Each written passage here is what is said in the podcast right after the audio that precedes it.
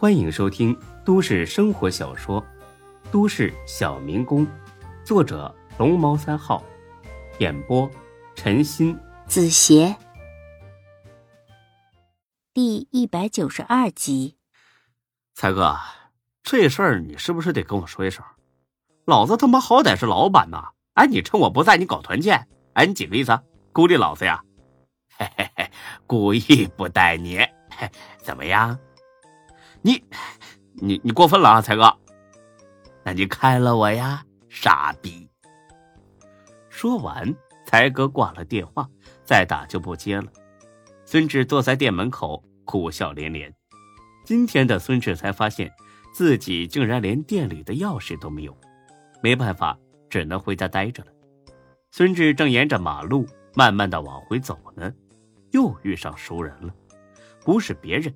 正是让他欺负的要死的李大毛。许久未见，李大毛沧桑了不少。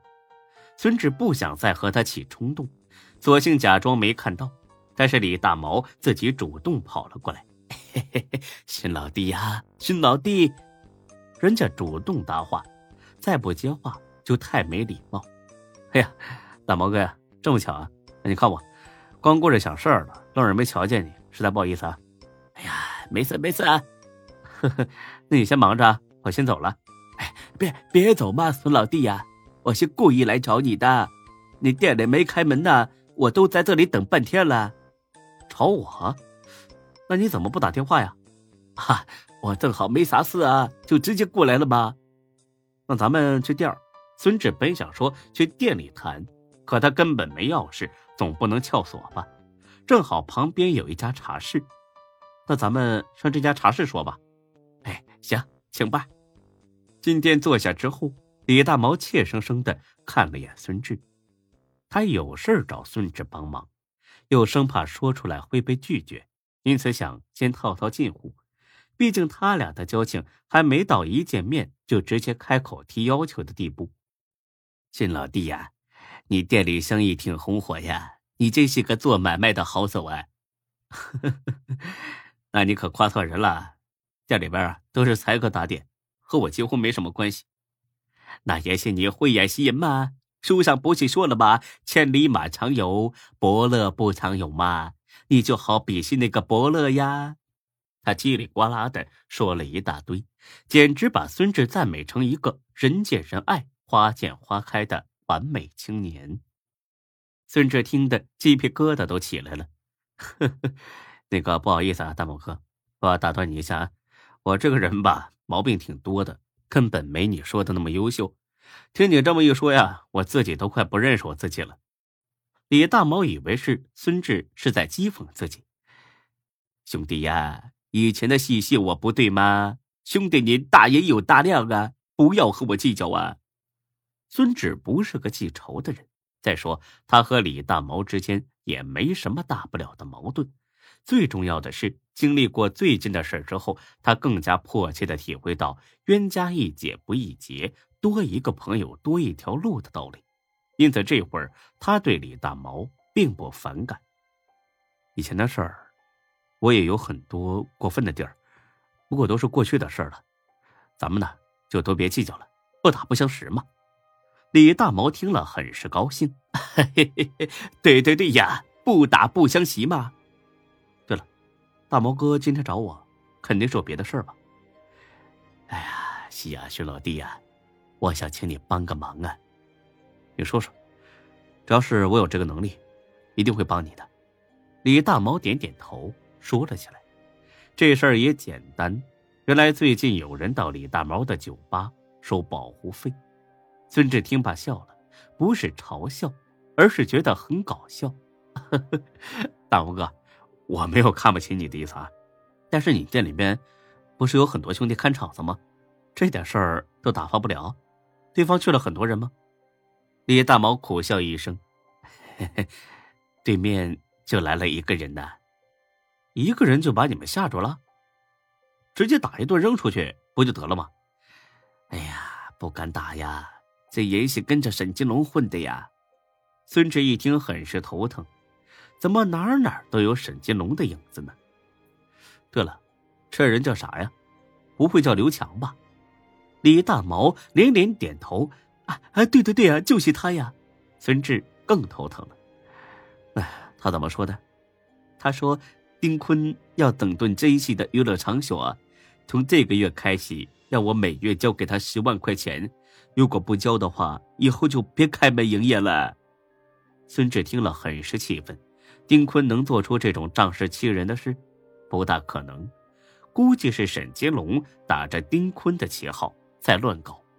你是想让我和丁坤说说？啊，对呀，我听说新老弟你和丁坤有点交情嘛，所以才硬着头皮找你帮忙嘛。哦，对了，当然不能让你白忙活，这是我一点心意，你一定要收下。说着，他递过一个厚厚的牛皮纸信封。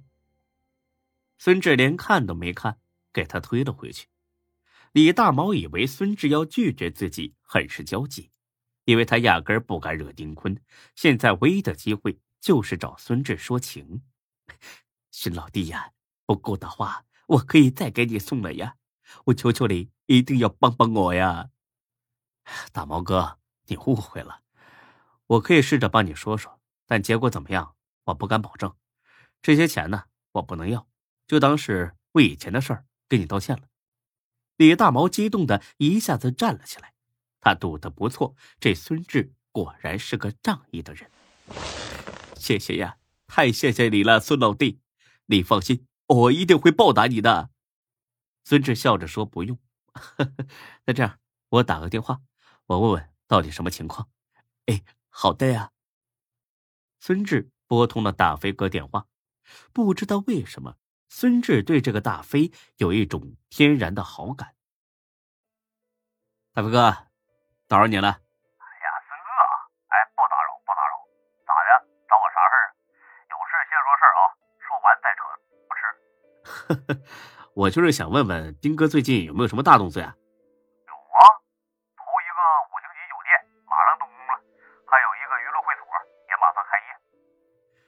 不是这个，我说丁哥。有没有打其他厂子主意，比如说收管理费什么的？管理费？哈哈，哎呀，老弟呀，你直接说保护费不就得了吧？没有，我们老多年前那就不干这个了。这是那些不知死活的小痞子干的勾当，我们都瞧不上眼儿。你确定吗？他会不会又开了这口子，私下里指使哪个兄弟又干起这买卖啊？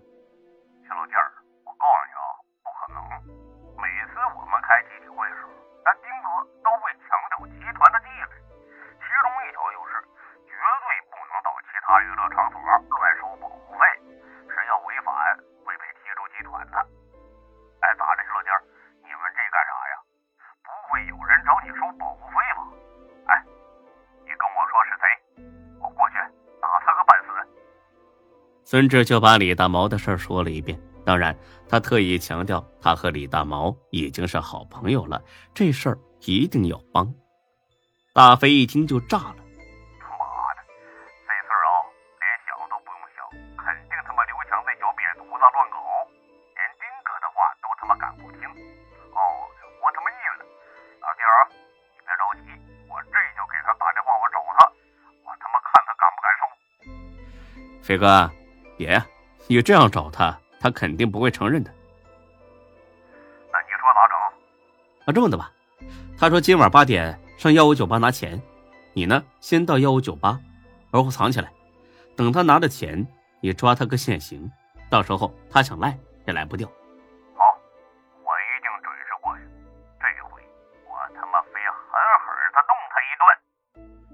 挂了电话，只见李大毛满脸期待的。看着孙志，孙老弟呀，你这是给谁打电话呀？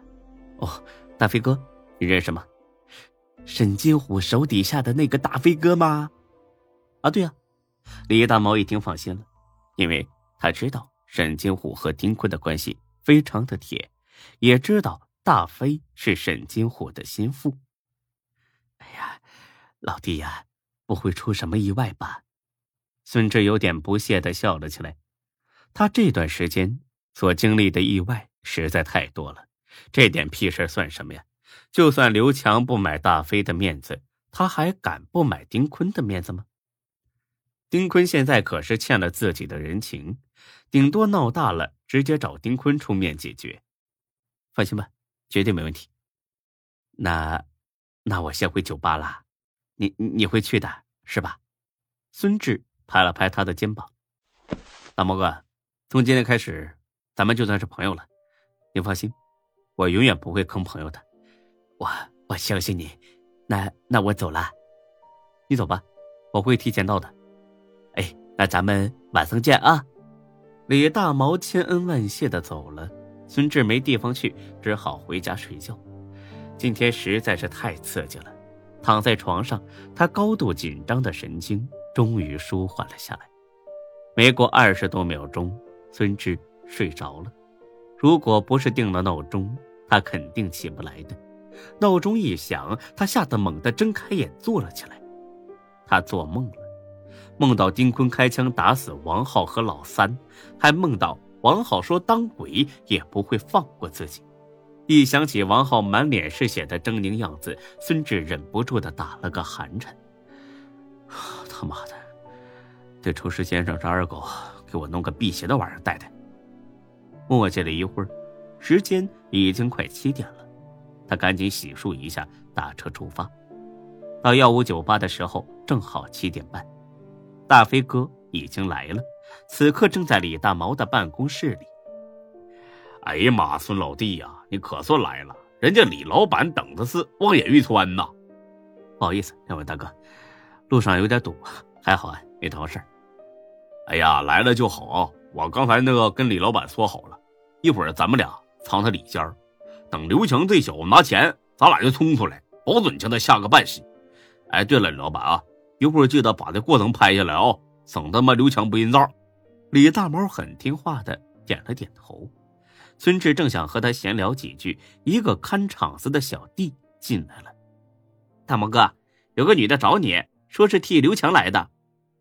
大飞一听，骂了起来：“妈的，这小子够聪明啊，自己不敢露面。”派了个娘们儿过来，操！看来咱们白忙活了。本集播讲完毕，谢谢您的收听，欢迎关注主播更多作品。